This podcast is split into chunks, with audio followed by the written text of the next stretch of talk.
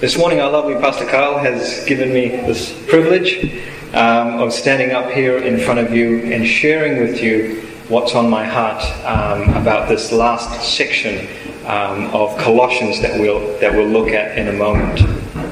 But before I continue, there's a disclaimer, um, and I want to make this very, very clear from the very outset. I'm not up here this morning to preach at you. That's definitely not, not my intention. More than anything, I'm up here this morning to preach to myself. And you're just privy to it.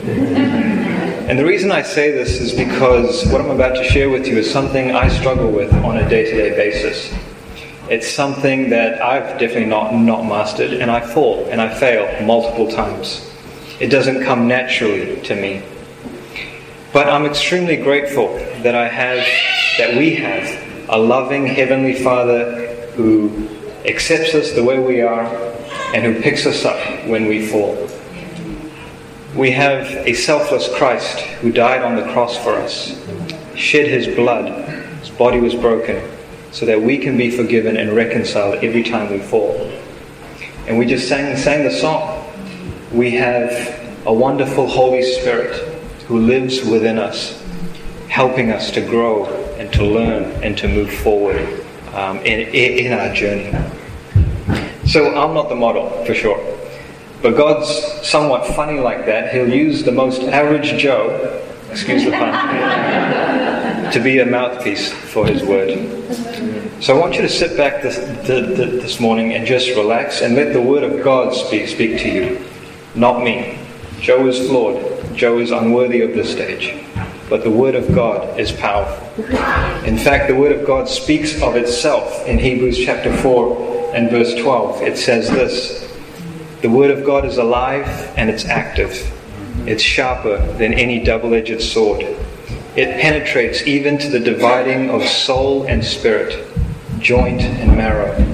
It judges the thoughts and the attitudes of the heart. I love the way one pastor put it. He said, You can read any book on the planet, but the Bible is the only book that will read you back. And that's so true.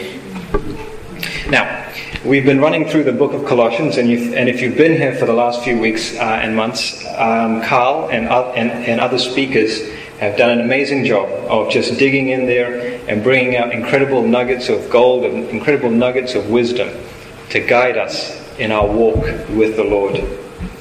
Uh, and for those of you who are who may be new to the faith, or for those of you who who, who are new to the church, who um, are still searching um, for answers, let me just give you a quick recap uh, on the book of Colossians.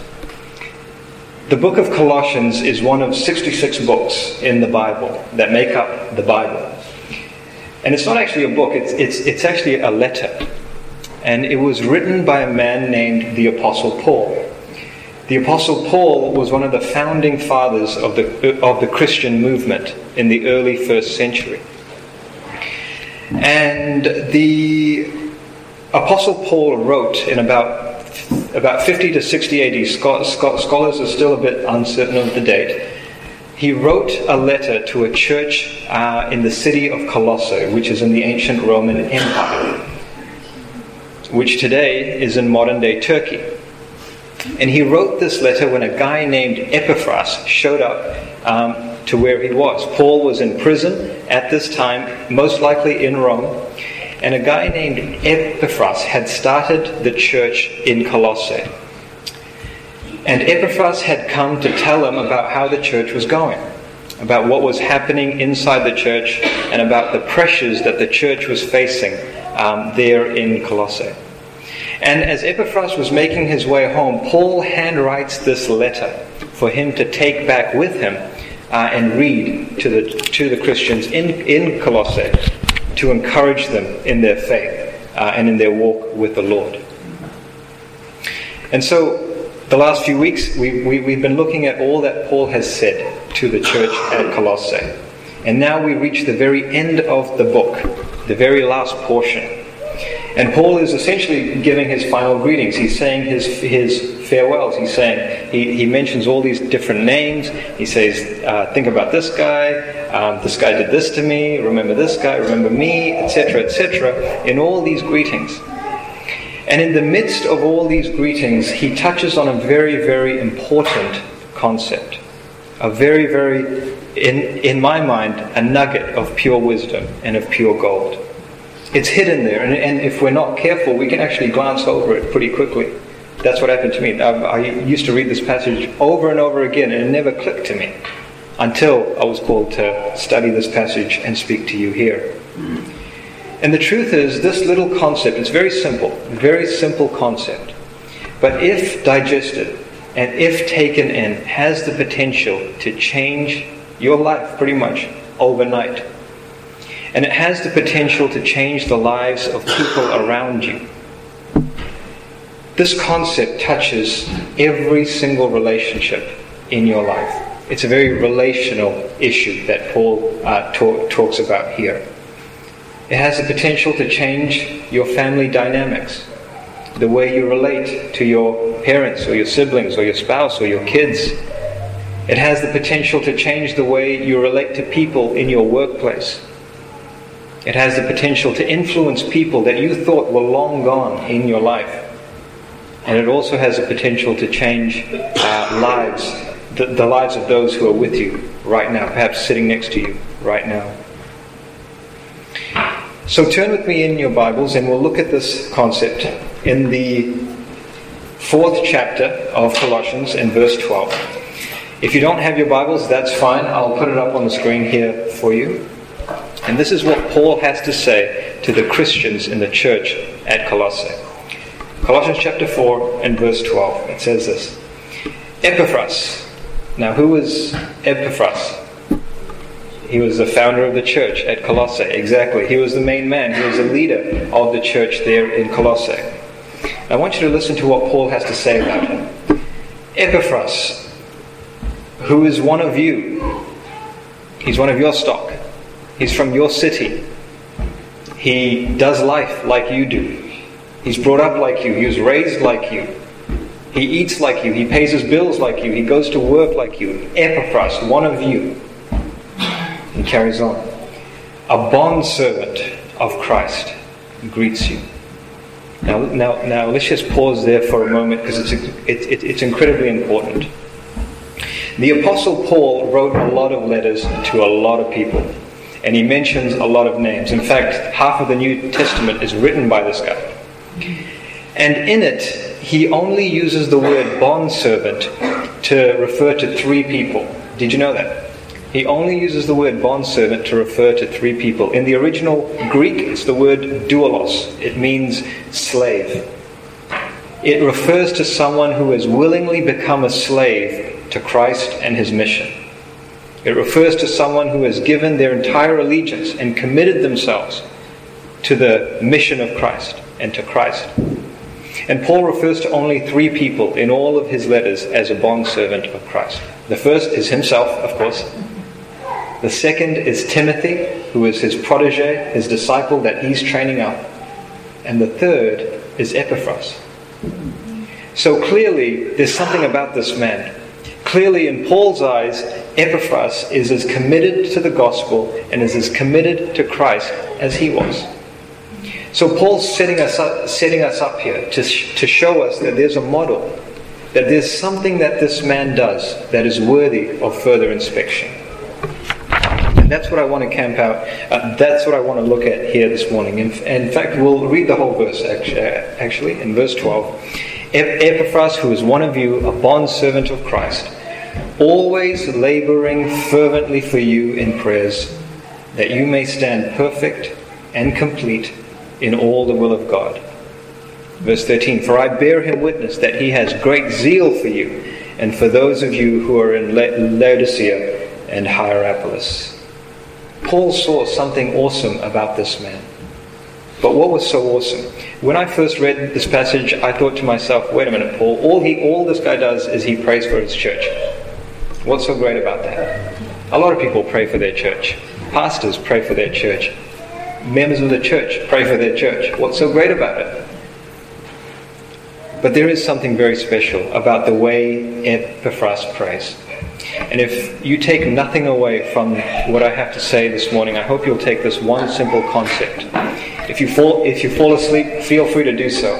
But just take this one simple concept home with you, and that's this prayer that works is prayer that works. Let me say that again. Prayer that works is prayer that works. Now, some of you may be looking at me and thinking, Joe, you've got a typo up there. Or, uh, Joe, you, you've said it twice.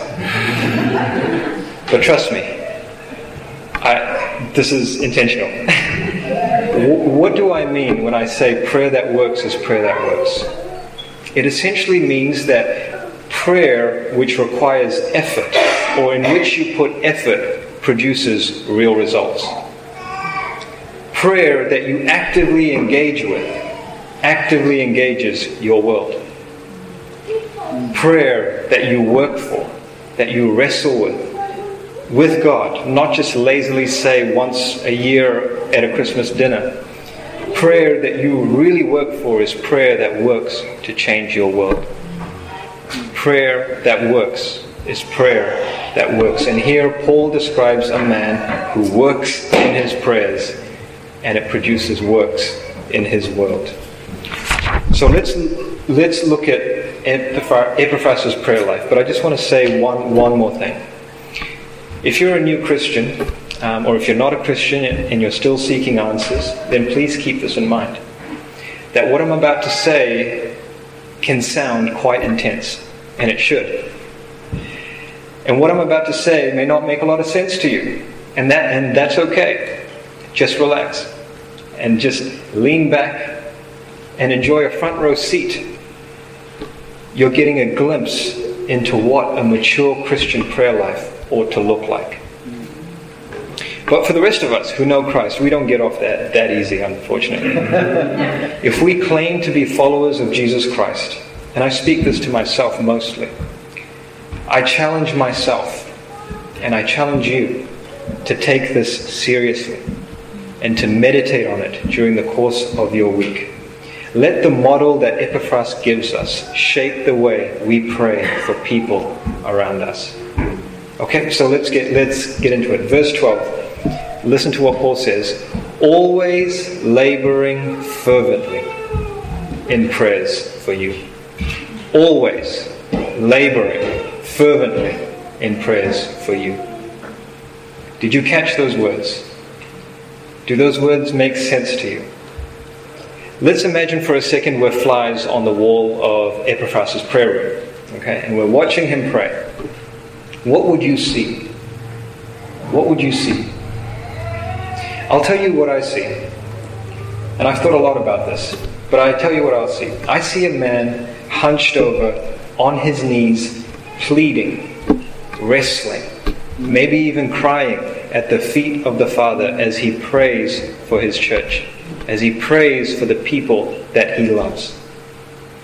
I see a man who consistently and regularly sets aside time without fail and brings his requests to God, always laboring fervently for you in prayers.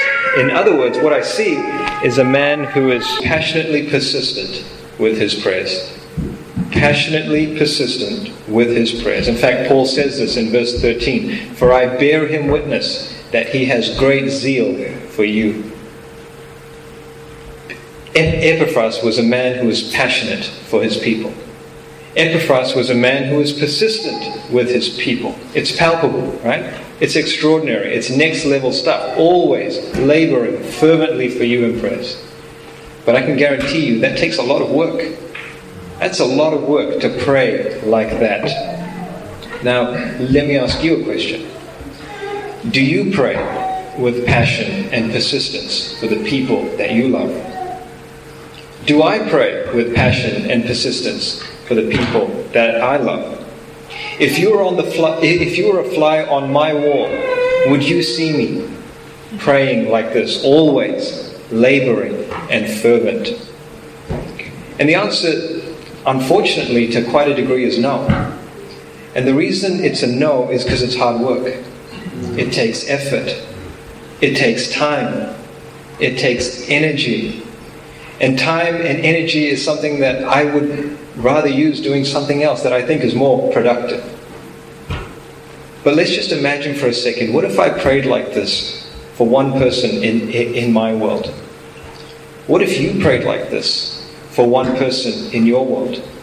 What if you prayed like this for your family? What if you prayed like this for your workmates, people that you really care about? Can you imagine the impact that God would have in their lives if you prayed like this? Now, we know that God is a loving God and He listens to our prayers, He hears us all the time. But can you imagine the greater impact it would have if you prayed with such fervency? Always laboring fervently before the feet of the Father. The Bible says in James chapter 5 and verse 16, Confess your faults to one another and pray for one another that you may be healed. For the effectual, fervent prayer of a righteous man avails much.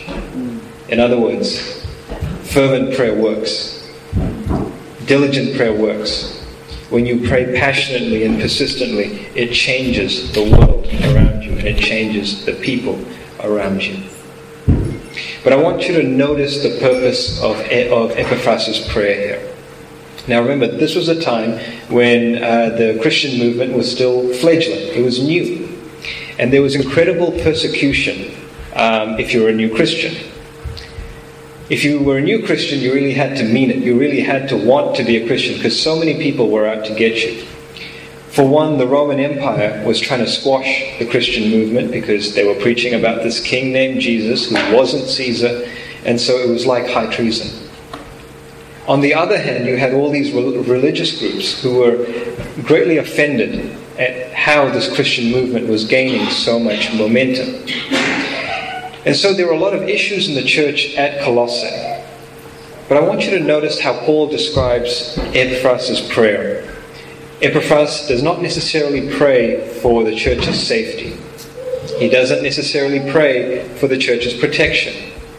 He doesn't necessarily pray for the church's financial well being or the, or the church's comfort. But listen to what Epaphras prays for in verse 12 that you may stand perfect and complete in all the will of God. In other words, Epaphras' purpose when he prayed passionately and persistently was this that the people he loved would live their life as God willed it. As God willed it. No ifs, no buts that their highest priority would be to understand the will of the Father and to walk therein. That was his root prayer. And let's be honest, that's, that's hard to pray like that. That's extremely hard to pray like that because it's so much easier to pray that those you love have good health. It's so much easier to pray that those you love have all the money that they need. It's so much easier to pray that those you love have all their dreams, all their goals, all their ambitions uh, fulfilled and met. But it's so much harder to put your trust in the will of the Father for those that you love, or even for yourself. And the root issue is really this Do you really trust God with your life? Do you really trust God with the lives of the people around you? Do you really believe that He is a loving Heavenly Father who sent His Son to die on a cross for you, who reached down into the darkness to pick you up? Do you really believe it? Your prayer life will tell you whether you really believe it. Because the most selfish prayer that you can pray is this Father, my will be done. Father, I know what's best my will be done. But the wisest prayer and the most loving prayer that you can pray for another is this Father, thy will be done. Father, enable them, enable me to stand perfect and complete in all the will of God. But that takes work. That takes some real soul digging. That takes some real soul digging. What is the purpose of your prayers?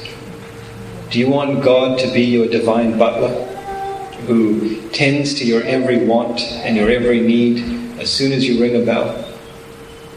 Or do you know, do you believe that He knows what's best for you? and what's best for the people around you. I don't want to take too, too, too much more time, and I'll close with this. I hope I've given you something to take home with, something very simple. We can go into ex- extreme theological exegesis about this passage if you wanted to, but, you know, prayer that works is prayer that works. Prayer that takes work is prayer that works. If you pray passionately and persistently, you will see results. And if you pray with the right purpose in mind, you will see results. And I guarantee you, when you pray like this, your world will change. The people around you will change. Your focus and your destination will change. And let, and let me just close with this last thing. Like I said, for those of you who are new to the faith or who are still exploring, it takes time to build your trust in God. It takes time to have a prayer life that's as passionate and persistent as, as Epaphras. It takes time. But that's the goal. And for those of you who are not Christians, just, just remember that God is good, that God loves you, that God cares for you, that He reached down for you. And if you're still seeking, ask Him to reveal Himself to you. I hope that's been some help, and I thank you.